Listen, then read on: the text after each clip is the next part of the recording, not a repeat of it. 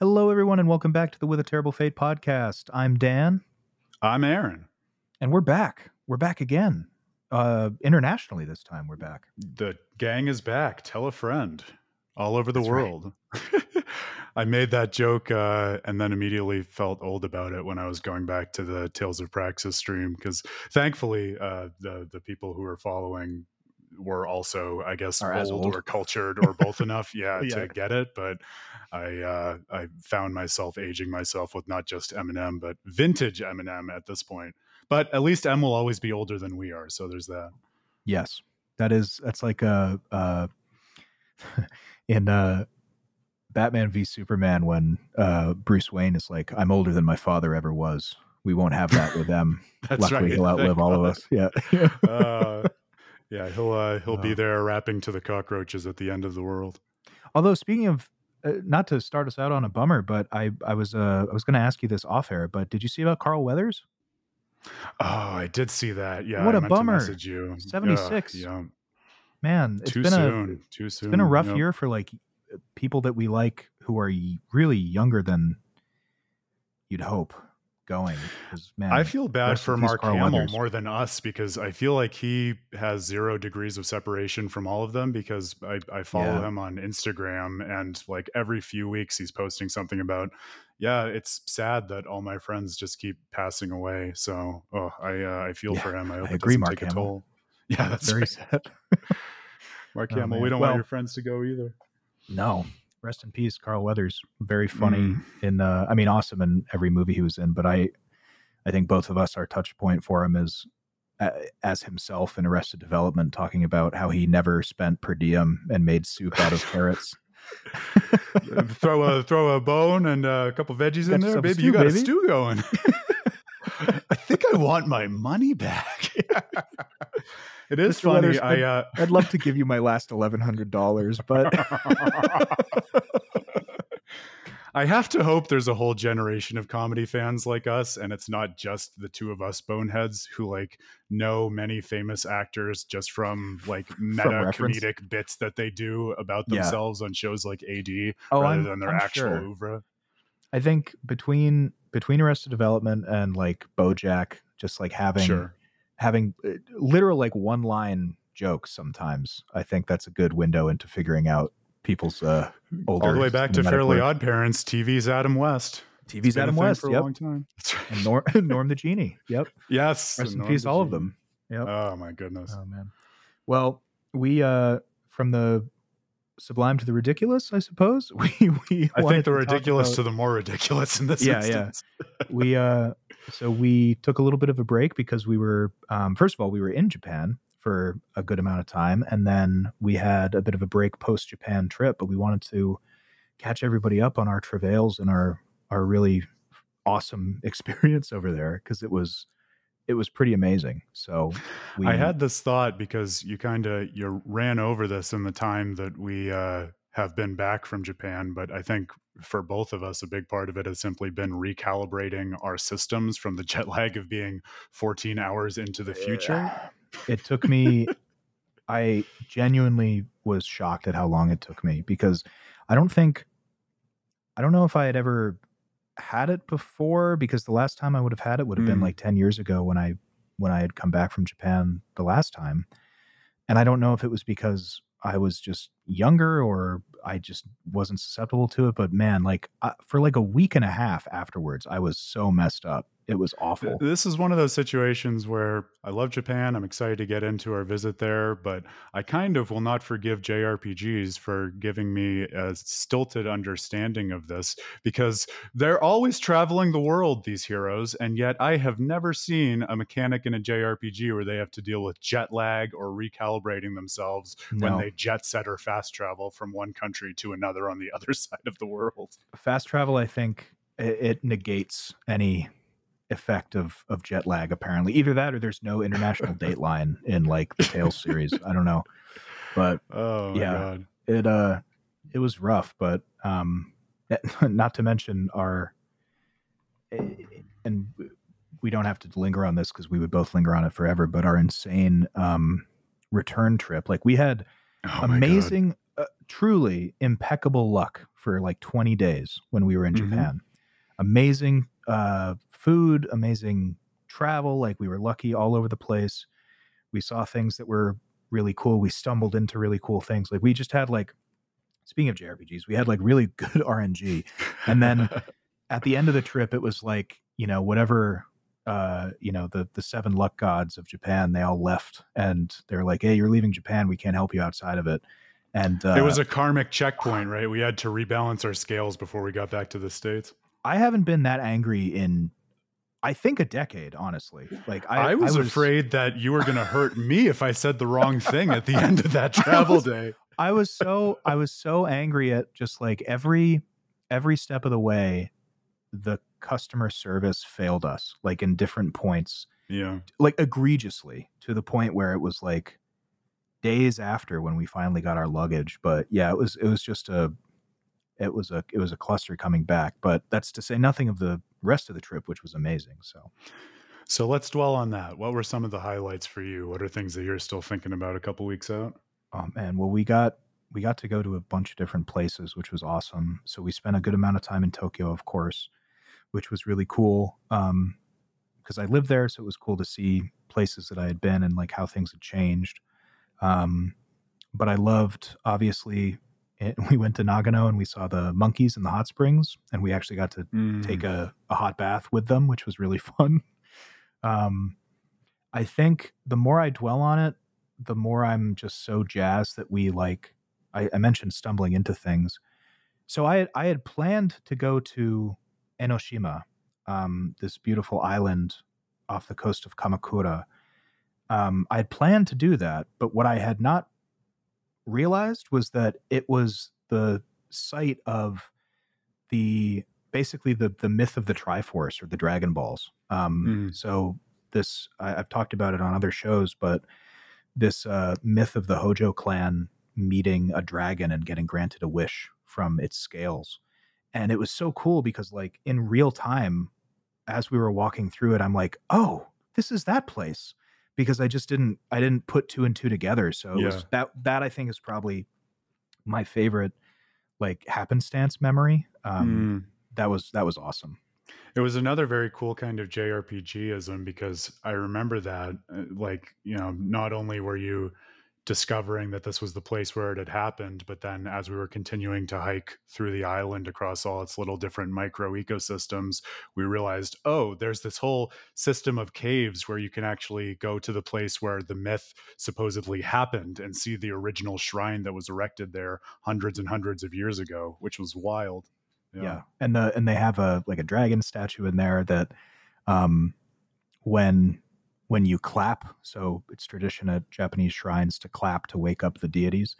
So expecting people to clap, um, they put in like a clapper effect where when people would clap, like lightning and thunder would play and like Yep. this big roar. It was awesome. It was it was genuinely kind of scary. Like that, I'll say that um there was that moment and then there was of course like so I got to set the stage for this because this is one of my favorite things I think that's ever happened in my life. But we were, uh, so I had planned a day in Tokyo to go to like spooky places, right? So we went to um, a bunch of like areas that had had yokai myths attached to them and like and ghost sightings and, and demons and things like that. And we ended the trip by going to um, this area that had a shrine across from a temple.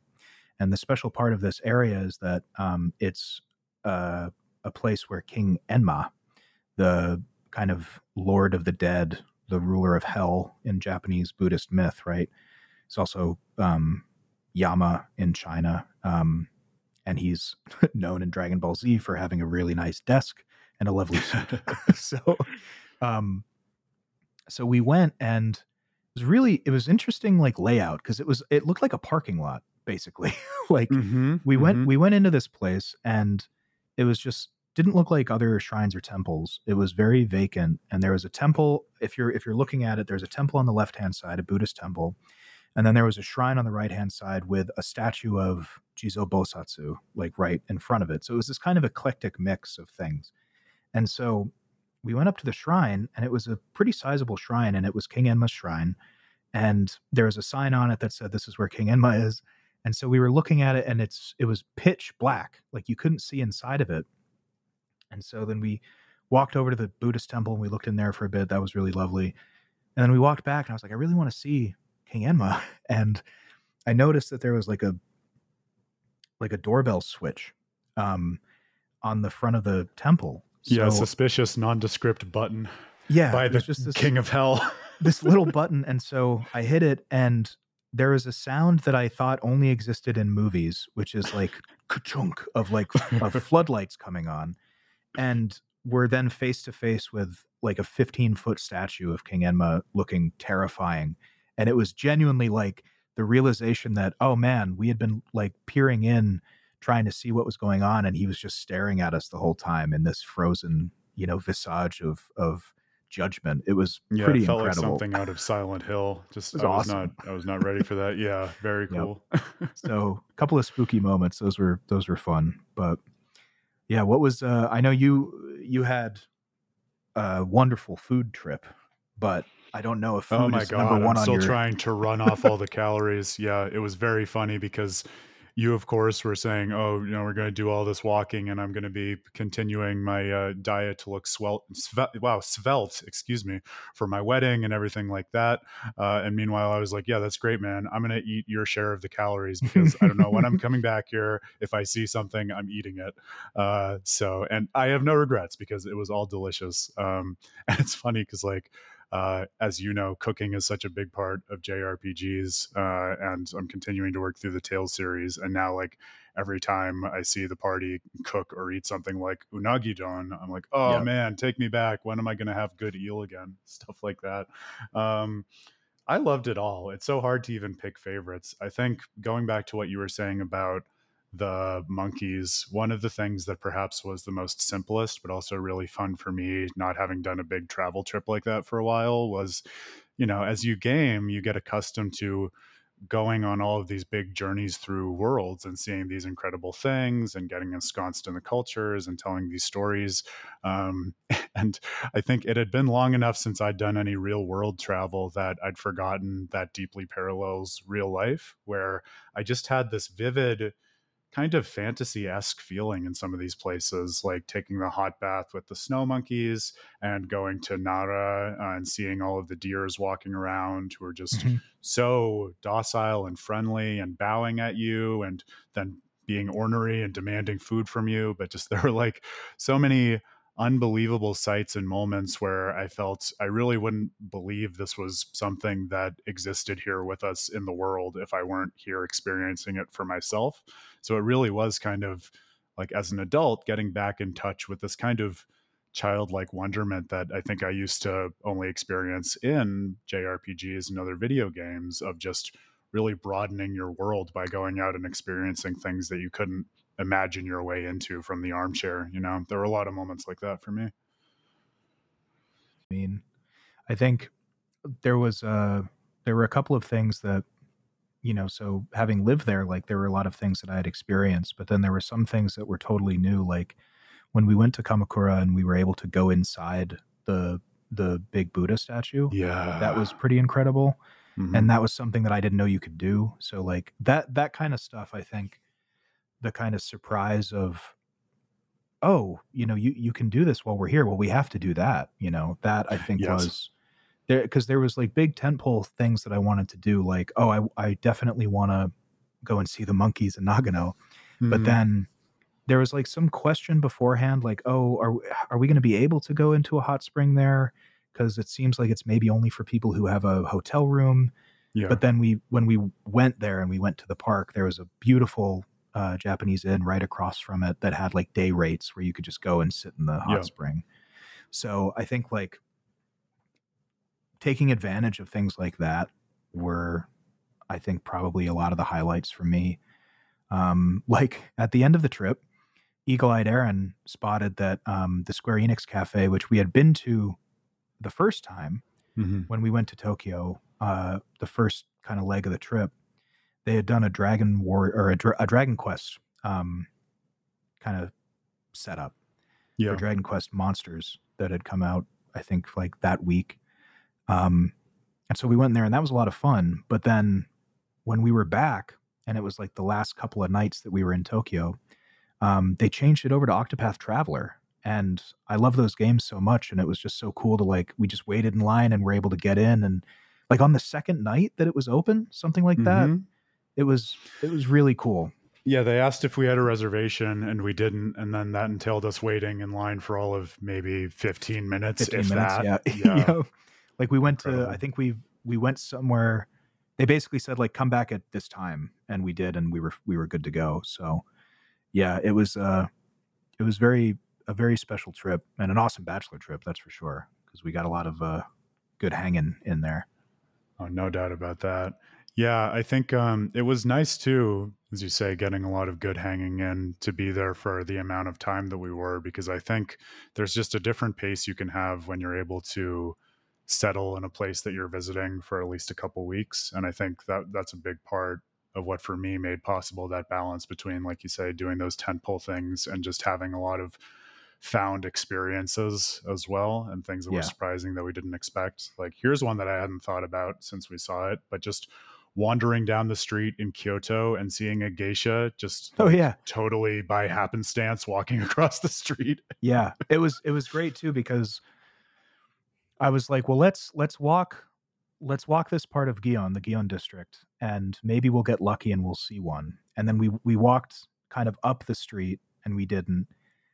But it was really cool to see the street because it it looks Mhm. like it did, you know, a long time ago. And then as we were walking back, we saw one just come out of a door and like go to an appointment. So that was pretty cool. that, was, that was awesome. Oh man, that was great. I loved it too, just because. Um, well, I know you had been there for a long time. I feel like the the last time I was there, just because it was a quick trip to visit you and uh, you know climb Fuji and almost die on Fuji and those other things that we did the first time. Um, I don't remember getting that much of kind of the the benefit of your deep background in East Asian and religious studies. Whereas this time, uh, I felt like you know I was almost taking a mini course in all of that stuff with all of the shrines and temples that you took us to. Well, but really, I mean, because um, I, I think as much as any of the cultural sites that we saw, one thing that was perhaps the most useful and rewarding to me was just being able to go around the country and get a better sense of their relationship with things like the religious and their cultural history and the mystical just by like going around these sites that were important to them and learning from you a lot of the background context because I uh, I know that I didn't really have an understanding, especially just of um, like how enmeshed they take kind of the natural and constructed worlds to be, as well as the religious worlds and the socio-political worlds, uh, in terms of the various like political factions and factors that contributed to the development of different religious infrastructure there. So just I, I kept remarking and we kept talking like throughout the journey on how different it felt in terms of just its cultural attitude towards the religious than walking around and seeing churches in the Western world or something like that. And that was really fascinating.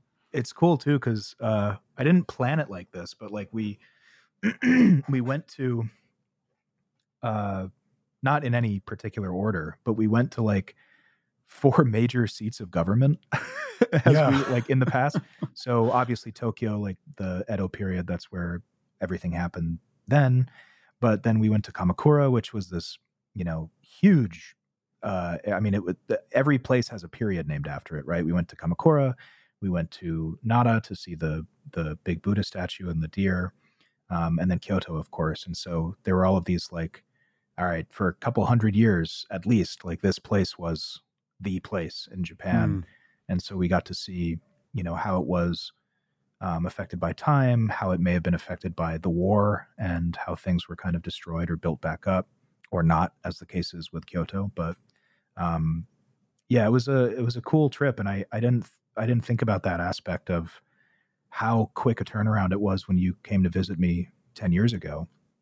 But yeah, it was to go to these places, and for me, it was it was really special to see how little some things changed and how little some Mm. places changed in you know 10 years like you know if we if we like if we didn't go back to new hampshire for 10 years and then we went back like we would be shocked at like what's Yeah. different right and when I was walking around Kyoto with you, I was like, oh no, I, this is all everything where I left it.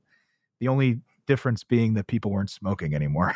I was going to say you noted that quite a bit as a pretty huge difference post pandemic. Well, and you found out from our our drunken friend on the train that um that the reason is because it was just inconvenient with yeah, masks, that's right, right? That's right. Yeah, so, yeah, because to smoke, people had to take off their masks, and Which is- you know, they didn't want people taking off their masks, according so to this person. me. yeah, so I just love because I was thinking like, oh, that's such a huge change. Because for those of you who don't know, smoking was huge in Japan when I was living there, like all through, you know, really from, I don't know, the 30s onward, pro- well, probably earlier than that. Um, you know, just like cigarettes everywhere, people smoking in restaurants, like, um, you know, very different from America at least, um, Yeah. and I, I'm sure in Europe too. But um, when we were there, I was really surprised at how much it had changed because it basically felt like America, really, um, in terms of smoking. And my idea was okay, well, Japan's got a huge aging population. Maybe it was like, let's all rally together and not cause secondhand smoke problems during COVID.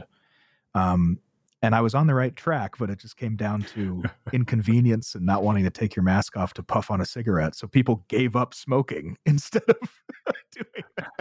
It's funny, like you were too aspirational in what you were thinking was the cause for that. I think in the same way I was too aspirational in thinking about like the metaphysical uh impacts of the religion that was happening in Japan because I kept asking like, all right, what's what's like the symbolism of this? And you're like, it's just something they do, man. It's part of the culture. Yeah, yeah. Uh, yeah. and turns out, spoiler alert, the same thing was true for smoking, right? yeah yeah which is so funny to me but i think that was that was another fun thing because i i have a deep affinity for japan obviously but um i think a lot of people who study it or go there you know they have this kind of like uh, misapprehension of it being like a place that's not real you know? Um and i think like the the really cool thing about japan is that it is beautiful it is fantastic it is amazing and it's also very real. It's also a very real Yeah. place with very real problems.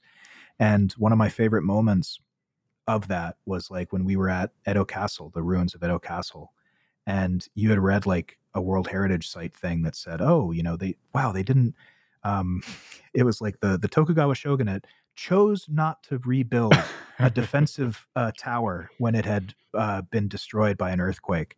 And you would come up to me and you're like, "That's really interesting," and I'm like, "Eh," and and uh, and we were talking about how like, all right, it wasn't like a a peace thing.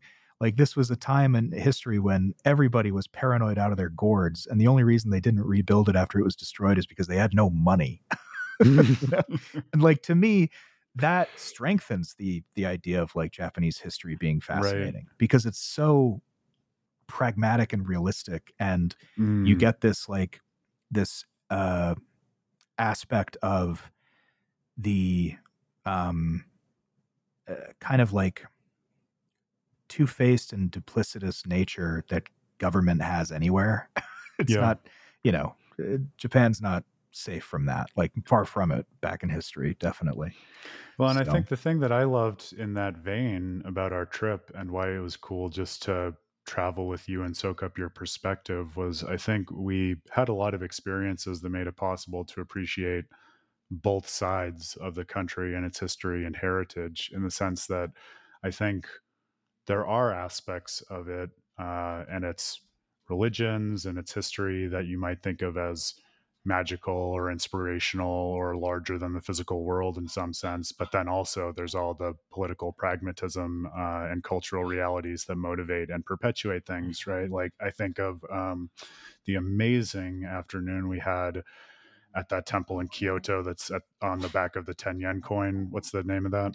Byodoin temple yeah That's right. Um, the- Byodo-in. the um the imperial kind of the the realization of the pure land of buddhism yep Well, and yeah, exactly what I was going to say, right? Like, obviously, one of the most important seats of political power and influence at the time, uh, and incredibly important for you know enforcing all of the um, you know political and cultural power in the country and everything like that.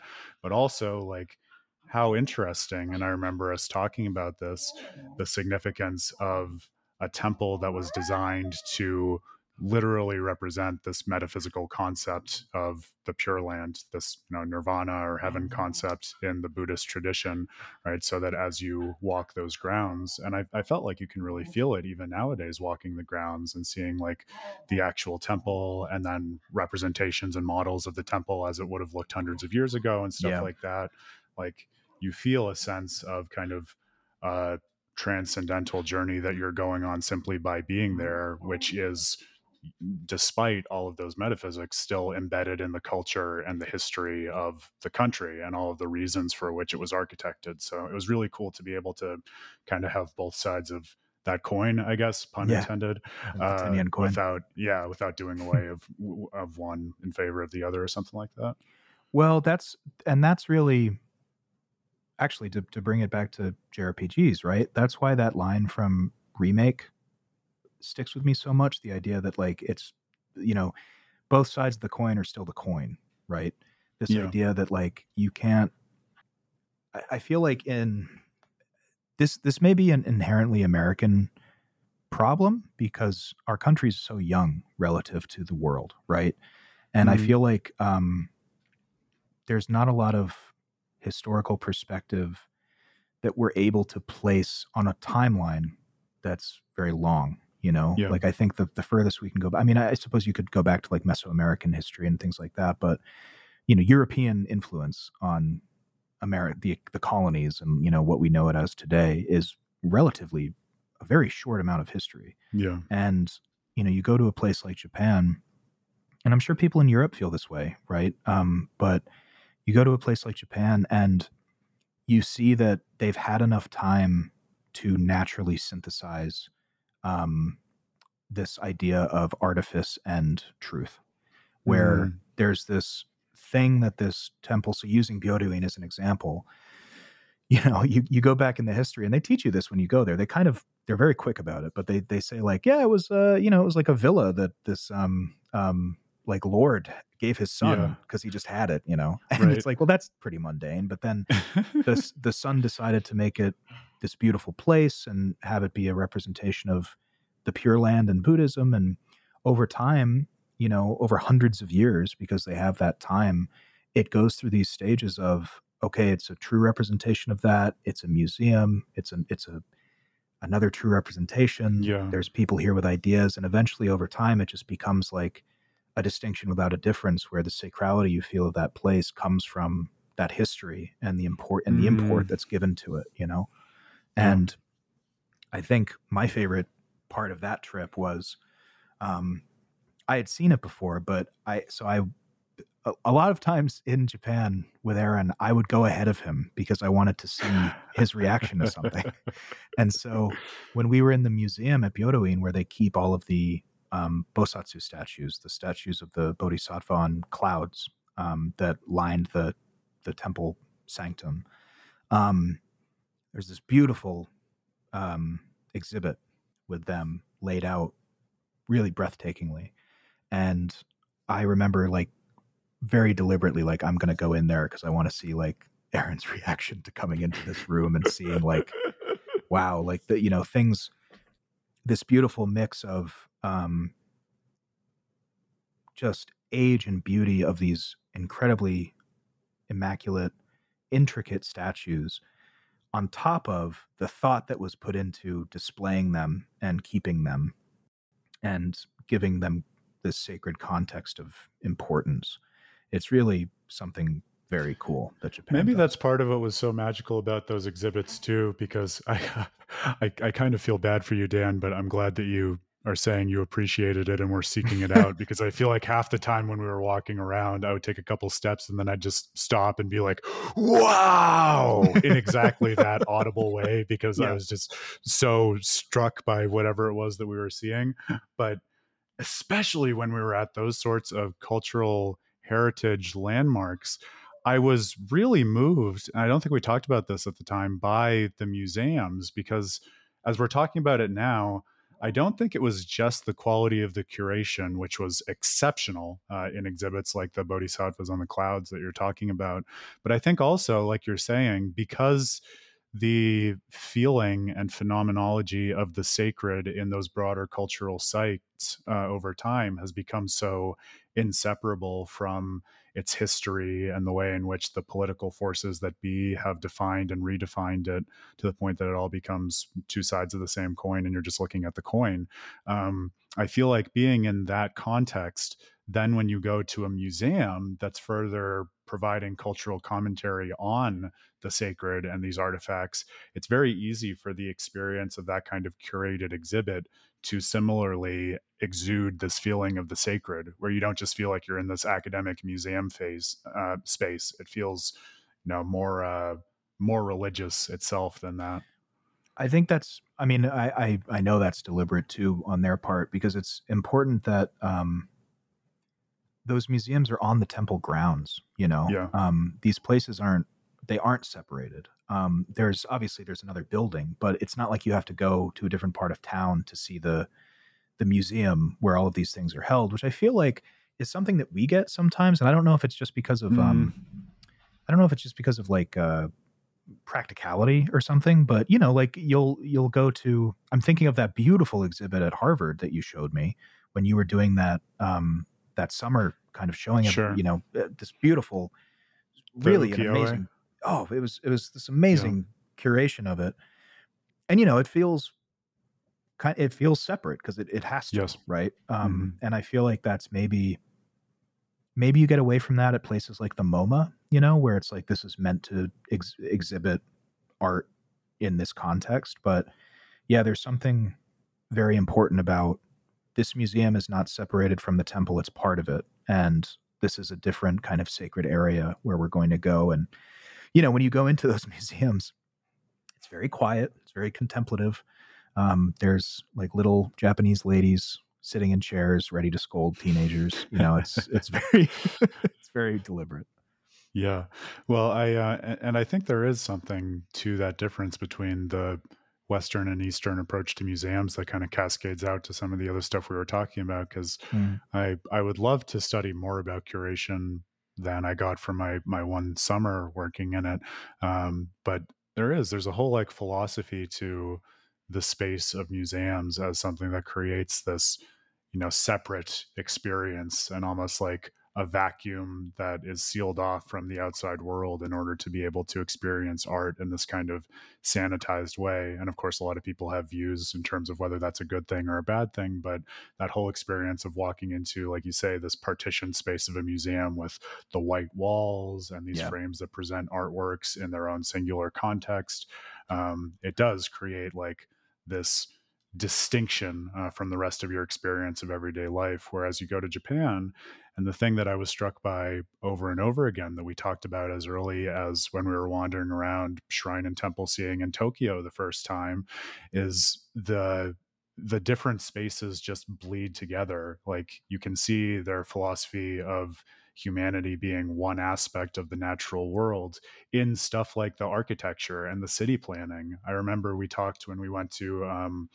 oh that that big park with the temples and shrines in Tokyo the Ueno. first time we were there. Ueno, that's right. So we went to Ueno, um, and I couldn't help but compare and distinguish it from when I lived in New York in Manhattan because you know Manhattan it has Central Park. You can walk out of the city and into the park, but in that same way we're talking about.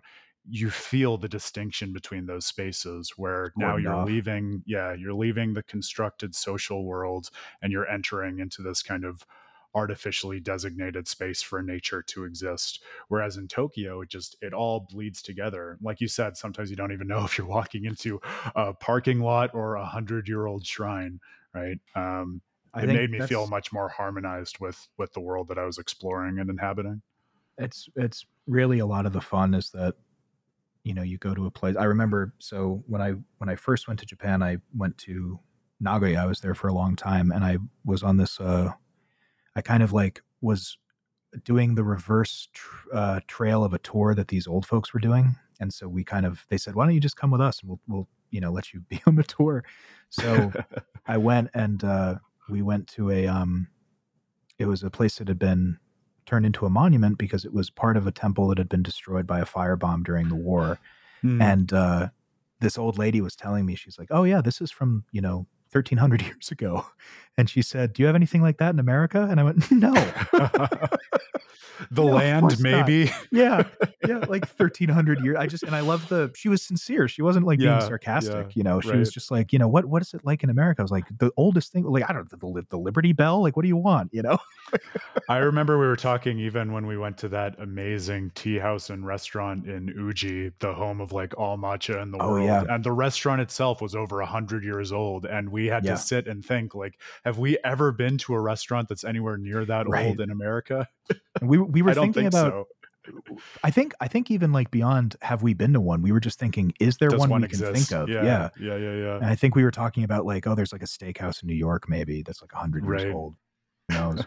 yeah, I think that it's. um I mean, it was a really special trip, and it was important for me too because it was uh, obviously a trip with my best bud, but it was also kind of a return to this place that I was, mm. you know, I hadn't been been to in a long time, and um, it was very affirming in that sense to go back and enjoy it just as much and in different ways. And it was a really special trip. So I appreciate. It. So between your me, life as a as a gamer and thinker, and just someone who, as you said, has so much affinity for every aspect of Japanese culture, do you feel mm. like any particular parts of the trip? Obviously, you say some things about the trip surprised you, but uh, as you get some distance from it now, do you find parts of the trip uh, leading you to reconsider uh, or consider new aspects of your gaming life or different mm. ways in which you relate to the culture, things like that beyond the trip itself? I think, um, well, there's a couple of things. So I'll put a pin in uh, in this because I want to talk about my experience so far with uh, Like a Dragon Infinite Wealth. Mm. But it's really cool for me to be playing that right now because it also feels like a return to Japan, but it's after the pandemic, so there's enough time between this and like a dragon, you know, Yakuza Seven, basically. Um, I'll get more into that, but it's it's it feels mm. very reminiscent of our trip in a lot of interesting ways. Mm. Um, that I don't think I would have felt had we not gone, right? And I think that so that I'll put that in a little box, but I think that one of the things that I really loved, and it was really the the eleventh hour. Um, it was the last nice thing that happened before our trip back home. um, we were pulled over by Asahi TV to be interviewed um, mm. as like foreigners who yeah. bought things in Japan. Like, what did you buy in Japan? And I think they were expecting, I don't know, clothes or uh, who knows, like tchotchkes, you know? Definitely but not what we had, but it is a good question what they were yeah. expecting. I don't know. Well, because they said like, "Oh, did you buy things from shrines and stuff?" Which we did, but they yeah. they were not so interested in that when we showed them what no. we had because we had both of us, being us, had these gigantic um, pieces of luggage filled with classic video games and video game paraphernalia, and it was so cool to be interviewed because um, the host was our age and when he was looking at our stuff, he was like, "Oh, this is so nostalgic," you know. And yeah.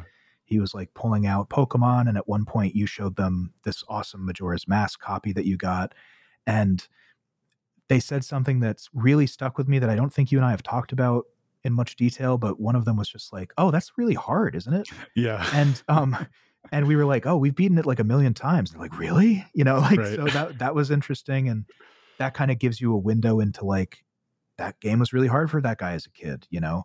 Um, and I think what I loved about that in particular was how much history we do share with them in terms of nostalgia. Mm. Because I think prior to that experience and prior to us kind of living in Akihabara for a little while, um, I felt like in so many other ways, I was an outsider in terms of my interests in what Japanese culture has compared to a Japanese person, right? Mm. But I think um, you know, pulling out an inbox copy of Pokemon Gold and seeing this guy's face light up like he just opened it on Christmas was it, it just really affected me in a way that nothing had the last time I was there because I felt like mm. I was like a hmm. weirdo talk.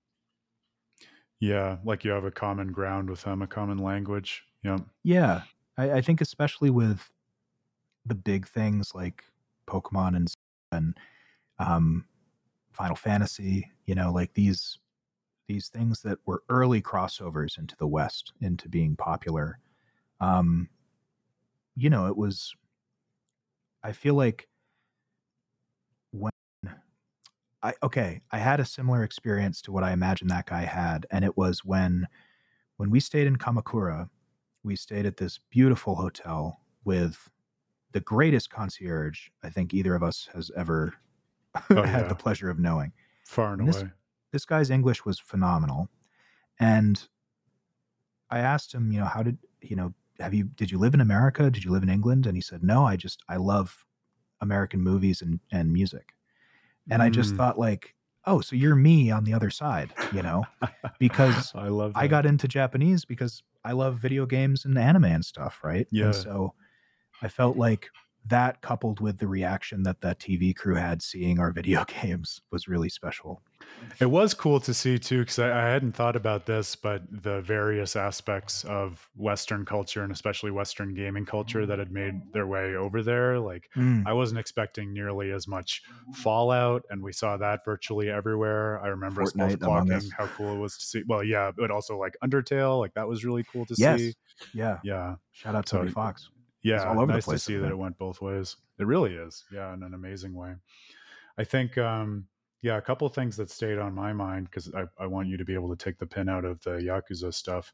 Yeah, yeah. Um, speaking of great places that we stayed that had great continuity with gaming, uh, we haven't talked about the amazing ryokan that we stayed at on Mount Takao, one of Yeah. the big, um, I think, sacred mountains um, Mhm. by Kyoto. Kyoto. Yep. Yep.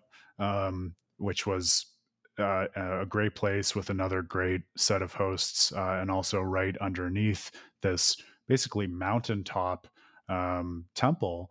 And so we got this great advice from our host saying, you know, since you're staying here, this is a really popular temple. People go all over it during the day, but they don't get going until late. So you should wake up in the morning and go there, and there won't be anyone else around. And so we did exactly that and talk about a mystical experience, not least of which because I remember looking at you and saying, you know, I feel like this could be the exact model for one of the temples that Miyazaki used in Yeah. Sekiro. And it really felt like walking around that exact kind of space where I was expecting like to turn a corner and see a monk come around and then maybe attack me, maybe not, you know, depending Turn on into if a it's centipede. Sekiro or the. Yeah, you know, Yeah. depending on the day, depending on his mood, how corrupted Yeah. he is, all those good things. Well, because we Um, were we were laughing because we um yeah, because it was really it was it was a beautiful place and we were Yeah. so lucky to be there on her recommendation. And yeah, I remember we were joking like as we looked over the mountain vista, like Robert the guy falling off the bridge. Yeah. that exact level. That's what I was Yeah. thinking of. Yeah. but yeah, I uh, it's it sounds like such a silly and obvious thing to say out loud, but you know, all of the art and cultural artifacts that you love, even and especially in pop culture, they come from places and they come from people with a certain history, right? So, especially for someone like me who, in my academic and analytical work, oftentimes focuses on just the reading of the object as such in a death of the author kind of context, being able to kind of uh, reacquaint myself with the author and to kind of read those source stories from the world that inspired all of the fiction and literature that I love so much. That was really cool. I know um, we'll have to keep talking and thinking about this because, like, even thinking about the relationship between the political history and the religious history of the country, one thing that's really been on my mind since then is I have always, with JRPGs especially, had the hardest time navigating the difference between their kind of religious and deific themes and their political plots. Um, like especially in something like a Final Fantasy or a Tales game or whatever, because there's Yeah. virtually always like some pretty um, center stage political complexities that's underpinning a lot of the you know more typical you might think JRPG stuff of killing a god or you know figuring out the nature of the world stuff like that um, and I've always in my mind kind of had them partitioned into separate buckets and because the religious and metaphysical is more interesting to me I've gravitated towards that part um, but going through that trip and especially those different conversational and physical journeys with you through the shrines and learning about the history I really want to try to revisit a lot of those themes with different eyes and see if I can see them in a more intertwined way because I feel like especially coming out of this culture they just they have to be two sides of the same coin in the way that you're talking about with the country itself. one of my favorite examples you mentioned final fantasy um, final fantasy x is the your example of this right and one of my favorite like moments in that game is um, something that's so inherently japanese to me which is um, you get to a place called the calm lands do you remember this part so sure. the calm lands are this place where um, it's this wide open field and the the history is that long ago one of the summoners the you know magical kind of leaders of this world, they uh, destroyed sin on this place. And because of that, like there's this huge open field where this battle took place. And it's like a tourist trap. Like there's all kinds of like games and stuff yeah, that yeah, happen yeah, there. And I just love that like that to me is so is so Japan, where it's like, all right, this is a incredibly sacred place. It's deeply important. It has incredible political import and also you can race chocobos here. it's Kitch's balls. Yeah, yeah. yeah. so we'll have to talk uh, about that with Tales too. I uh, mm. I've been loath to tell you this because I know that you've had a lot going on in your life, and I don't want to distract you with something that you know I know you will love. But um, another thing that started on that trip on the plane out was I've been playing Tales of Hearts on the Vita. Oh, that's right. Uh, know this wonderful Western localization of a Tales game that we only got uh, in a sub format on the Vita. But since we were going on a long plane ride to Japan, I figured what a great context to get into that. And what I didn't tell you is that after getting about 10 hours into the story and focusing on a lot of those metaphysical and spiritual things about the nature of the self and the different emotions that govern who a person is in a very Ni no Kuni kind of way, as I did mention to you, you yeah. find out that you're wandering around a world that you didn't realize because you are from like an outskirts town, but for the last 10 years has been governed by this single empire set up in the center of the world that has uh, basically brought the world under its dominion from this war of unification that happened 10 years ago and no one ever talks about at this point and the history is already getting lost. So like I, I swear to god you find out about this and then you go to a town for the next step on your journey and at first glance it looks like this almost like beautiful Venetian town on a lake where there are these little islands and you have to take boats to get in between them. And you find this old man who's like the only one who knows the history. And he's like, Yeah, you know, this place looks like this because there used to be this big flourishing town where the lake is. And then during the war 10 years ago, the army flooded it to kill everyone uh, and win a battle, right? Cool. Oh yeah, cool, man. so I, uh, I don't know, Dan. I'm not the Japan scholar, but maybe some interesting parallels between so, that yeah. and uh, and some other things, maybe. that's really that's really interesting. I love, uh, yeah, the idea that hey, isn't it great that we uh, we managed to come out the other side and no one's bummed out. Like, oh, no one's bummed out because they're not there anymore. That's right. Everyone's happy. We're great. We yep. uh we have a church and a state, so we control the religion and the politic. Uh, We're good. we figured it out. That's right. Oh man. There's no war because we killed everyone who would oppose us. Yeah. The, the That's the meaning world. of peace.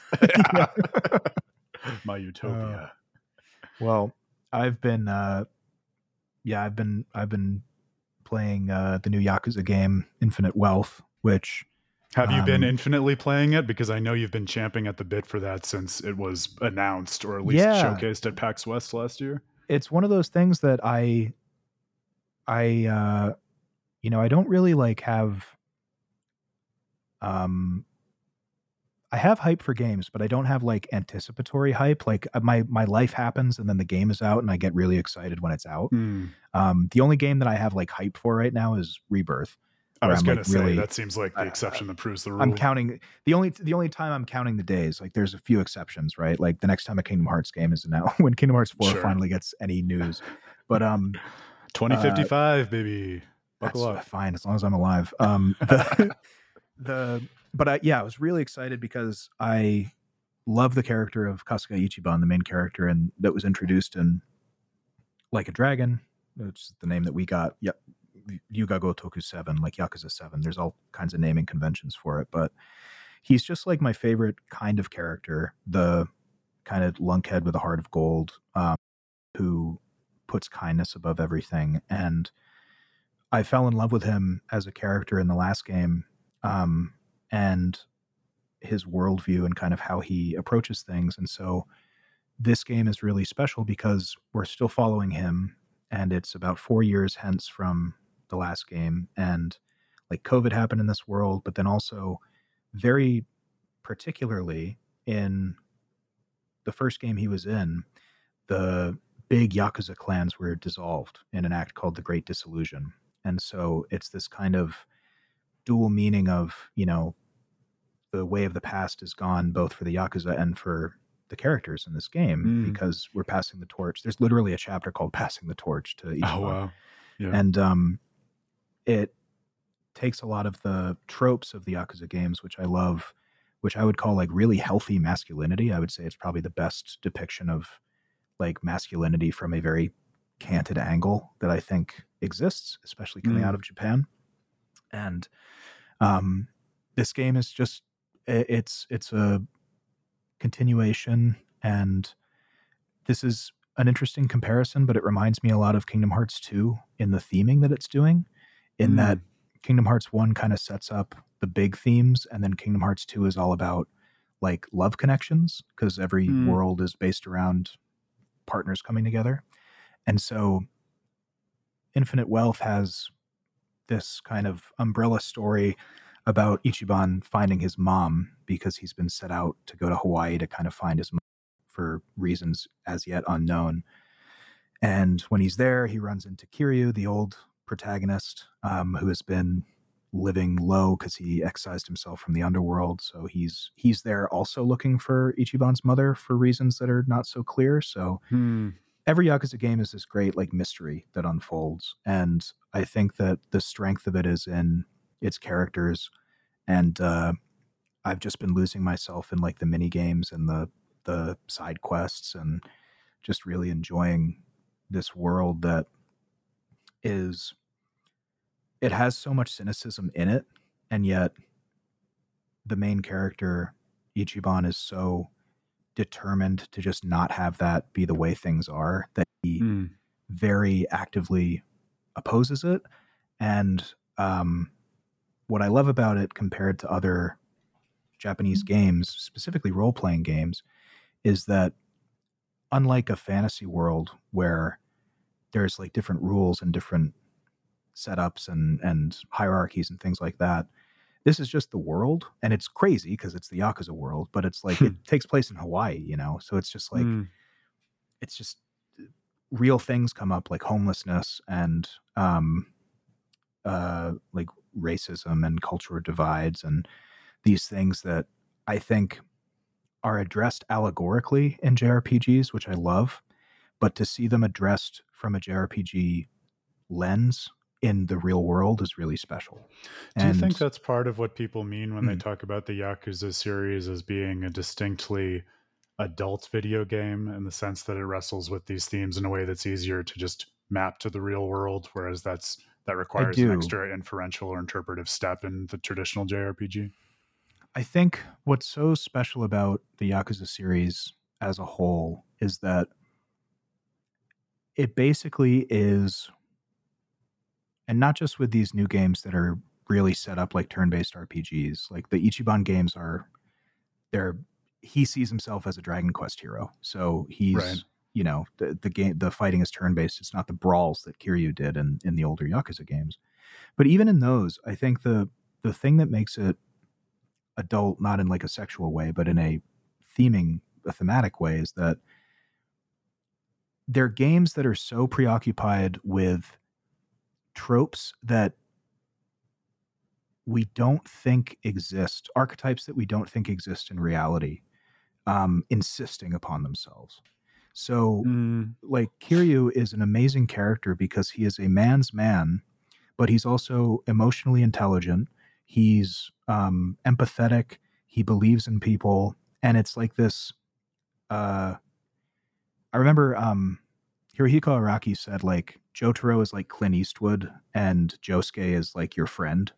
Mm. And that to me reminds me of Kiryu, where it's like this beautiful mix of both, where it's like, I believe this person exists. And beyond that, I'm so invested in Kiryu and how he operates that I believe people like him are real. And Mm, I think that's the beauty of Ichiban too, where they take it.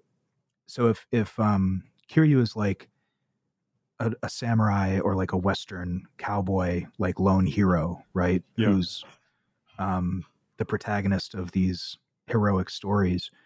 Ichiban is a JRPG character, but he's real. Like he he you believe that he exists even in these crazy situations that Yakuza puts him in, to the point where when he reacts to something, you really feel it more deeply than I think I would if he existed in the world of Final Fantasy, where mm, I think that like um like I, I I won't give names, but there's a huge moment that I just got to. It's very early. It's in the third chapter of of Infinite Wealth. But a major character is revealed to have cancer. And like that in a game that is about being a hero is so Mhm. It's such a gut punch to the point where I said out loud, "Oh no." Like I, I was really mm, hurt when I heard it yeah. because I've been with this character for so long and it's one of those things where you you think like, man, I, I, I truly feel like I just heard someone I know has cancer and he has six months to live. Mm, And I think that that superimposed with um you'll love this. There's a character named Yamai who is voiced by our main man Dio. And he's like he's in Hawaii and he's he's amazing. He's such a cool character. He's like always bundled up and his thing is he's like, I'm so cold. Like Sure. he's and so it's just I just imagine he's Dio a vampire. Hawaii. Yeah. Yeah, yeah, yeah. so, so like in a world where that character is there and he's like so over the top, and then you get hit with this revelation that a character that you've known has cancer. It's just like this Mm. really weird tonal shift that works in a way that I think only would in in Yakuza. It sounds almost a little magic realist, like against the backdrop of these banal, very human concerns and representations of the world, to then have these characters who have personalities that are larger than life. It kind of it inspires you to give credence to the possibility of that in the real world and try Yeah. to, you know, use those fantasies to wrestle with and and make a different kind of meaning out of the more banal evils and things that we have to suffer and deal with day to day in our actual lives. I think that's the the real heart of the Yakuza series is that it does, in spite of all of its um, over the top situations and you know uh, scenarios and plot lines that kind of get out there, it does make you believe that those people exist because I think it's it's kind of like what we were talking about with Byodoin, right? Where it's like, well, these archetypes come from somewhere, right? Like Yeah. we didn't make them up out of whole cloth. Like there must have been people who seem this way, right? Or at least at their best moments were like Kiryu or Ichiban. And Mm. so the idea that, you know, well, why not? Why why wouldn't a person like why wouldn't a real per- version of this archetype exist, right? And I Mm. think that that's such a a special thing to explore that um throughout its like I think 25 year history at this point is uh so consistent and so beautiful every time to the point where you know like if you, if you're having a hard time in your life especially if you're a man um play a yakuza game you'll you'll you'll get a lot of hope from it It's a nice way to describe the other coin, the other side of the cynicism coin. Just the question of why not? You know, why why couldn't this exist? Why not be this kind of person? Yeah. why not yeah It- there's yeah I, i'll the last thing i'll say is that um you know ichiban just in the first game where he's in it he just decides um well i've got no prospects i've got no like he had just been in prison for 18 years for a crime he didn't Mm. commit and he comes out and he says well i've got no money. I've got no family. I've got no prospects. I'm going to be a hero. And people around him are Hmm. like what does that mean? He's like i'm going to be a hero.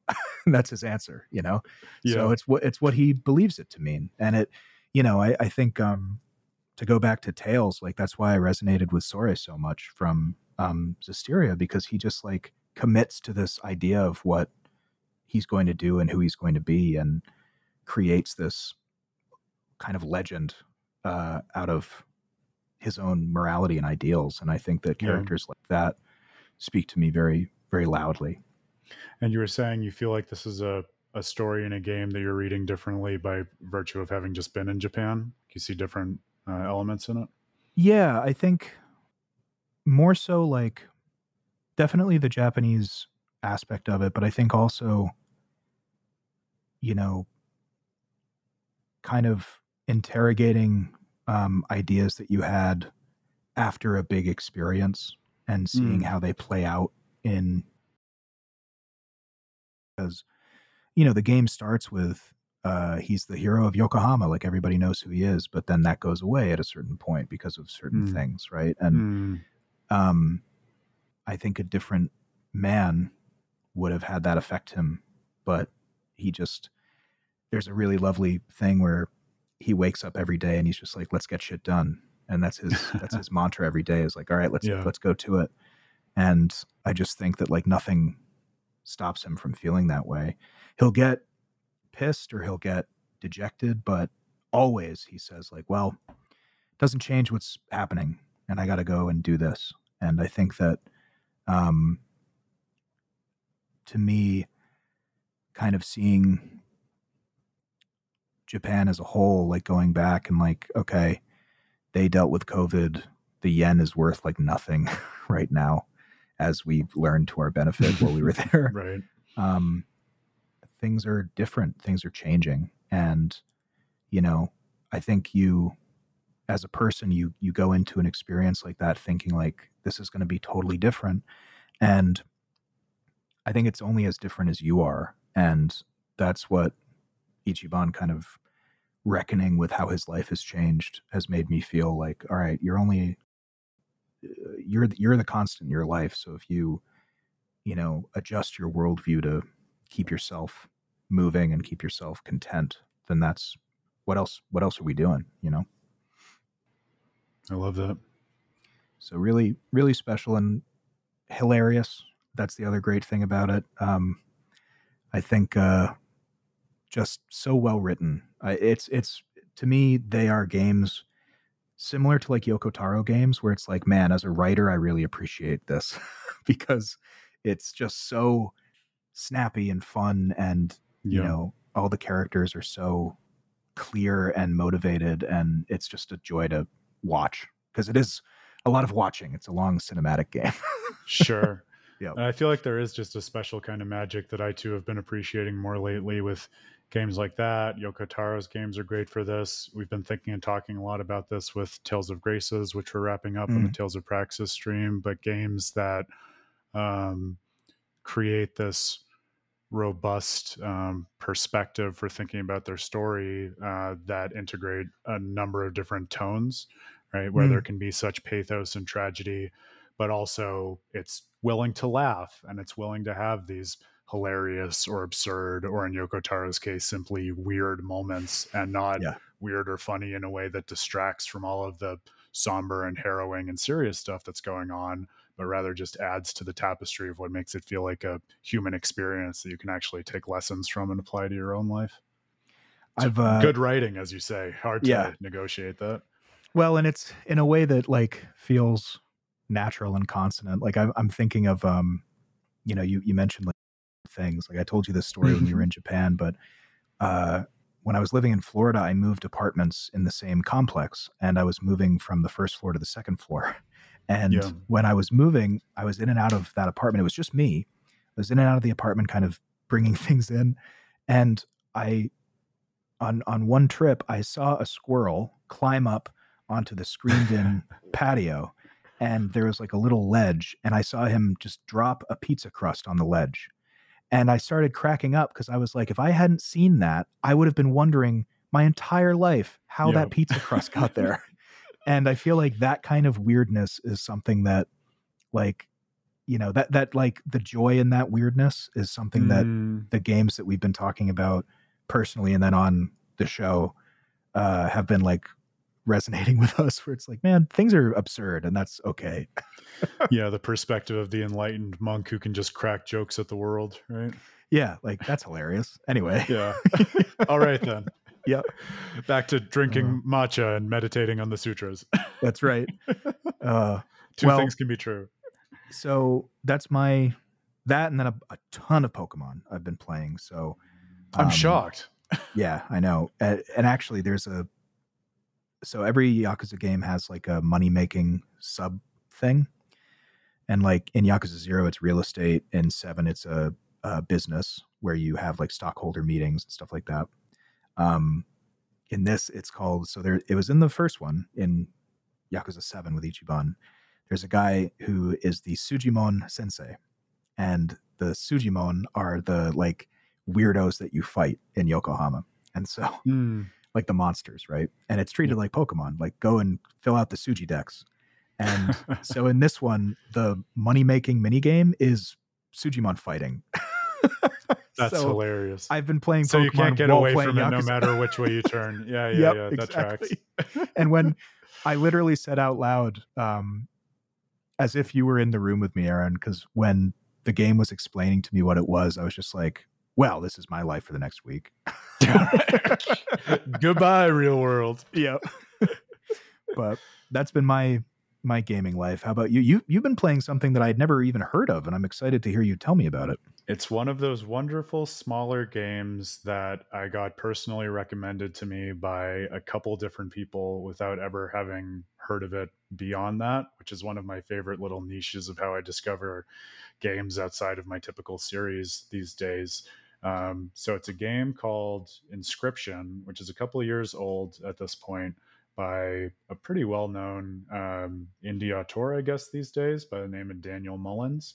Um, but hmm. it's one of those games that fits into this wonderful yet frustrating archetype that we've talked about uh, and I've talked about on the Tales of Praxis stream uh, with actually one of the followers who recommended it to me, a guy by the handle Pottery Breaking, um, where the only way you can recommend the game is know someone's taste really well and say, I can't tell you a single thing about it. You simply have to play it because it's that kind of game.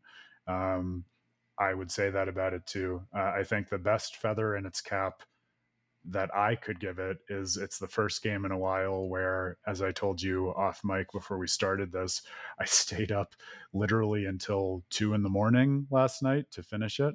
Uh, and actually, maybe even a further feather in his cap. So I wrapped it up probably at 1.15 in the morning and then as the credits were rolling and after that i spent probably 45 minutes just trolling its wiki to try to make sense of all the different pieces and put it together yeah. so it's oh, that kind of game yeah but very fun very interesting um, quite different from the jrpgs that i've been playing um, i think the it truly is a kind of game that's hard to say anything about because you simply want people to experience it without spoiling it.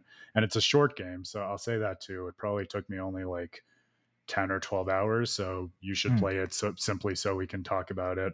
Um, I think what I would say is it I would definitely put it in the category of something like Undertale in terms of like playing with the player's mind and subverting a lot of your expectations in a way that is very fun and I think indie storytellers just have some of the best latitude to do by virtue of you know the kind of game uh, and artifact that they're putting together and the kind of creative team behind it. Um, oh, Devolver put it out also. Um, Devolver oh. was at its page.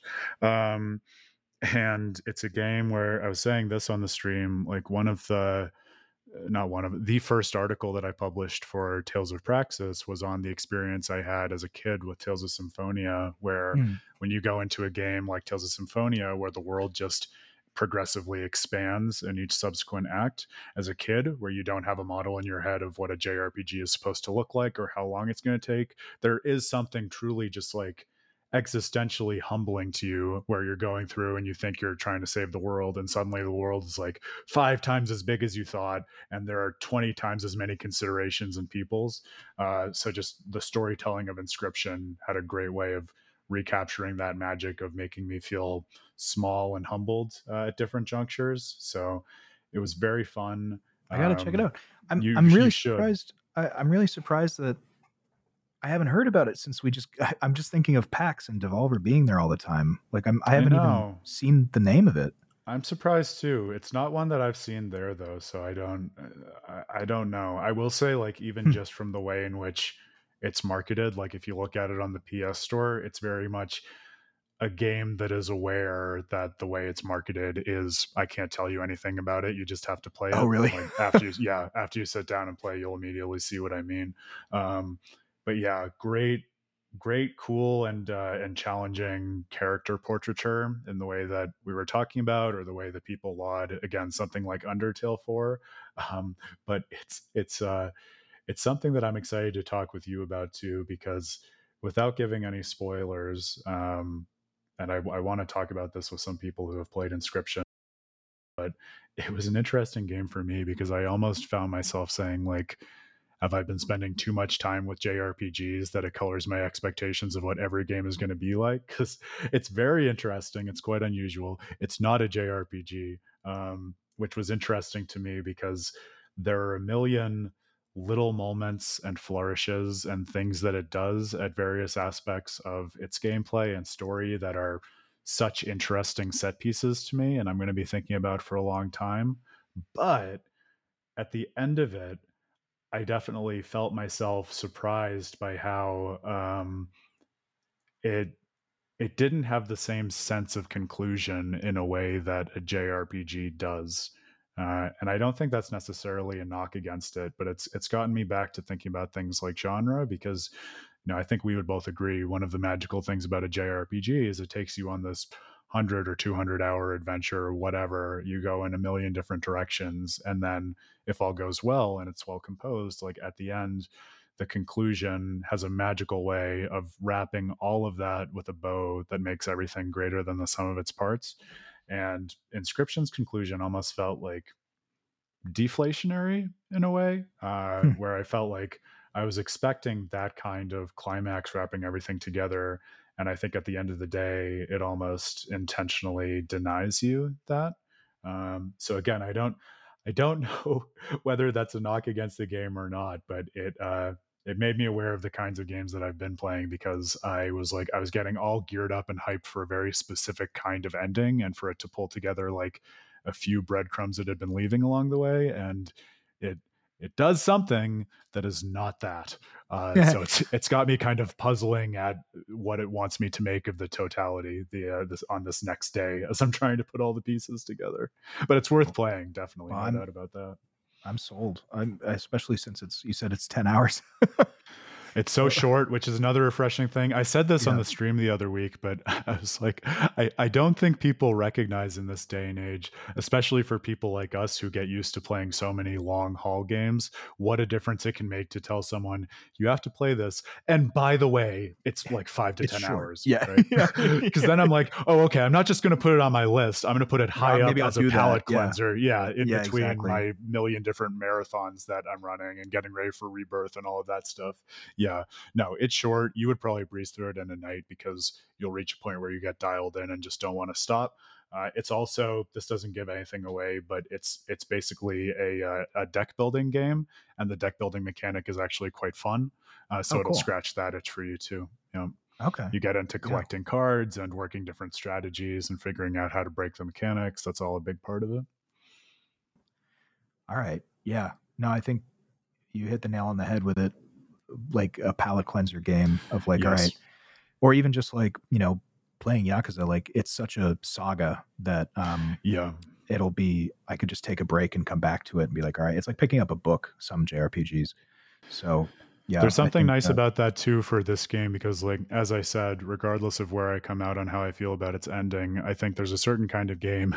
speaking of weird, and shout out to Yoko Taro, like Nier hmm. doesn't fit into this quality of weird, but it's a special quality of weird. I think where a game is so outside genre convention and is just like almost trying to disorient you more than fit into a particular mold that you're comfortable with. So it's sort of more interested in like setting up expectations to just pull the rug out from under you that it kind of it becomes the perfect palate cleanser in terms of like forcing your brain out of genre expectations or whatever like paradigm you've gotten accustomed to sitting down and playing games within.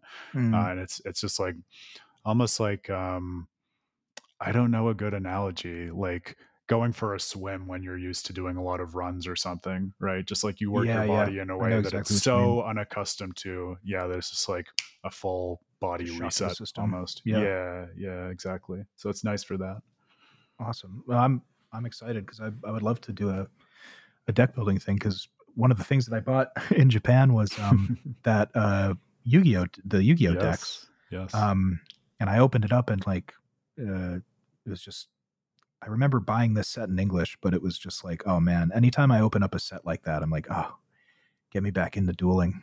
so I'm with you. I know. It's when I wish we didn't live states apart because you're my uh my main dueling bro. Yeah. I know it. So much love for Yu-Gi-Oh. it was another great moment with the uh, Asahi TV interviewer. I don't know if you remember this, but when he saw the box that I had, he just went, "Oh, Yeah. Doro," like that. That's right. I do remember that. Again, the universal language, right? Yes. Yeah. we all know what that means.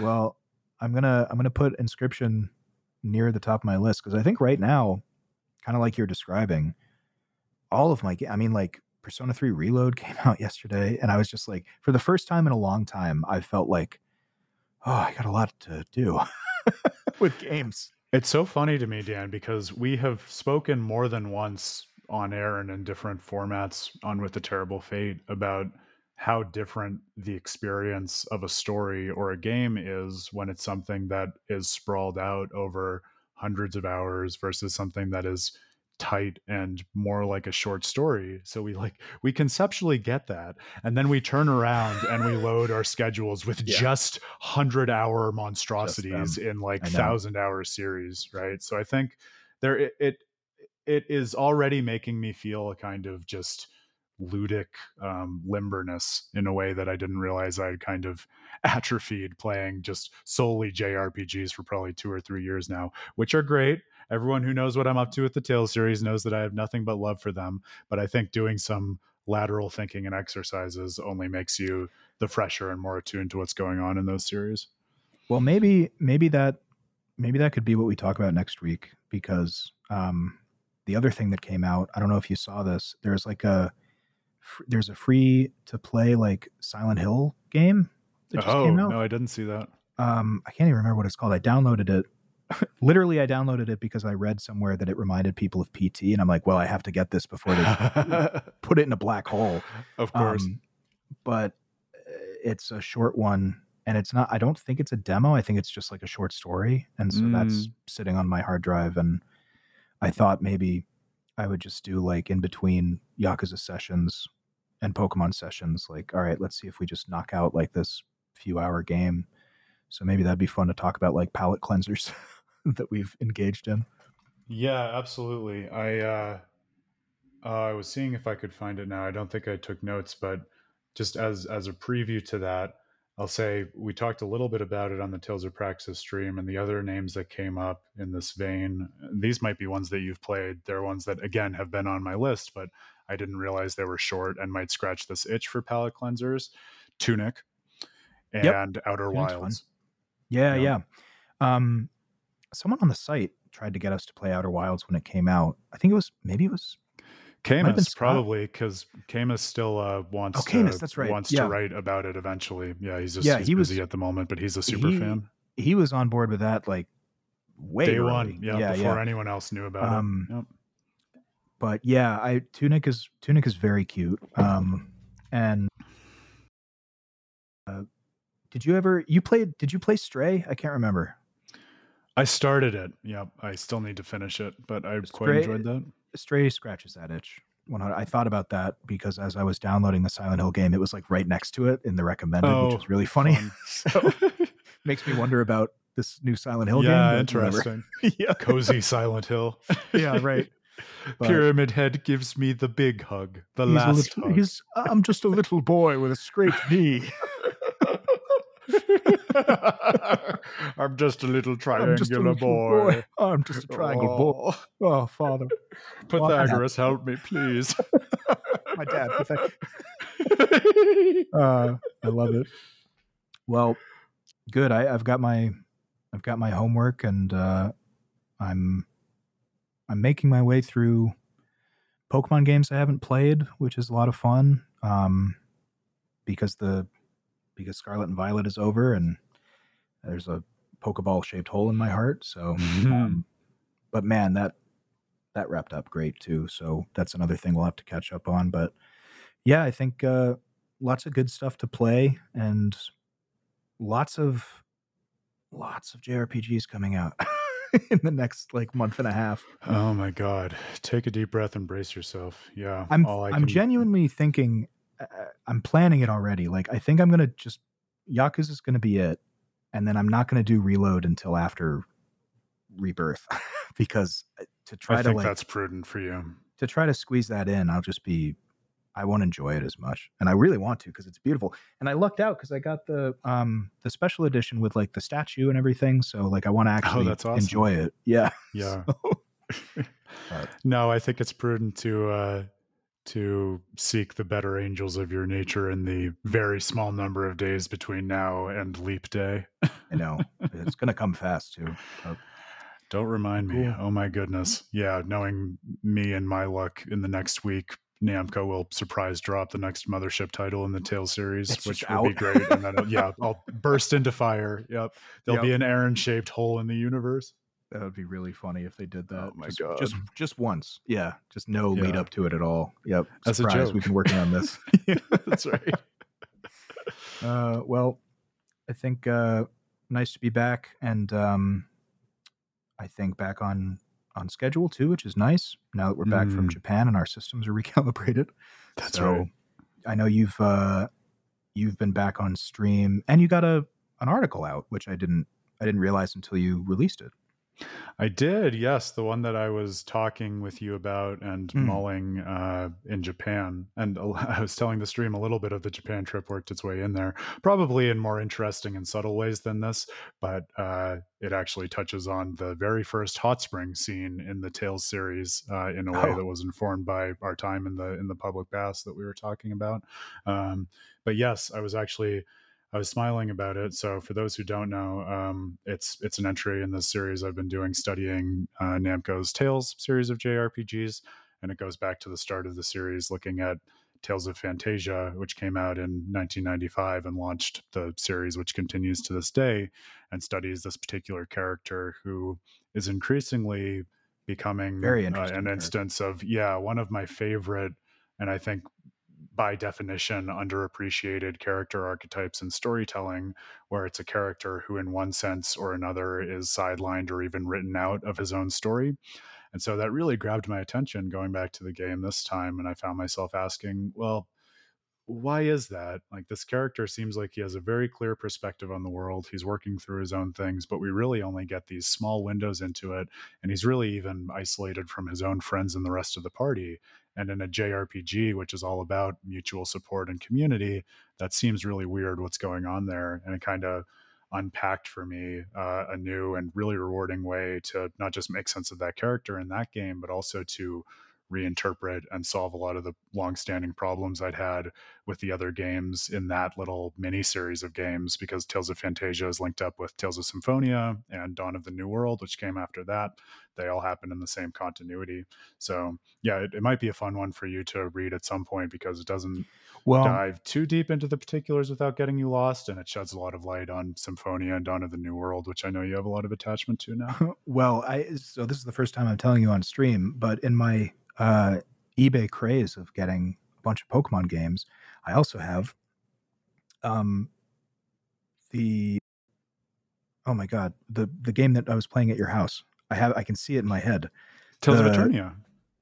Yes, yeah. So the, the PlayStation. Oh, amazing! Yeah, right? Yes. Okay, Tales yes. of Destiny two, technically. yeah. So I have that. Tales of Destiny two, quote unquote. Okay. so I was like, I hope I bought the right one. so I've got that. I've got that on the way, and I've been trying to find Fantasia because um, one of the other purchases I made in Japan, which I I recommend to you, Aaron, because I found like there's a there's an English version of it. Yeah.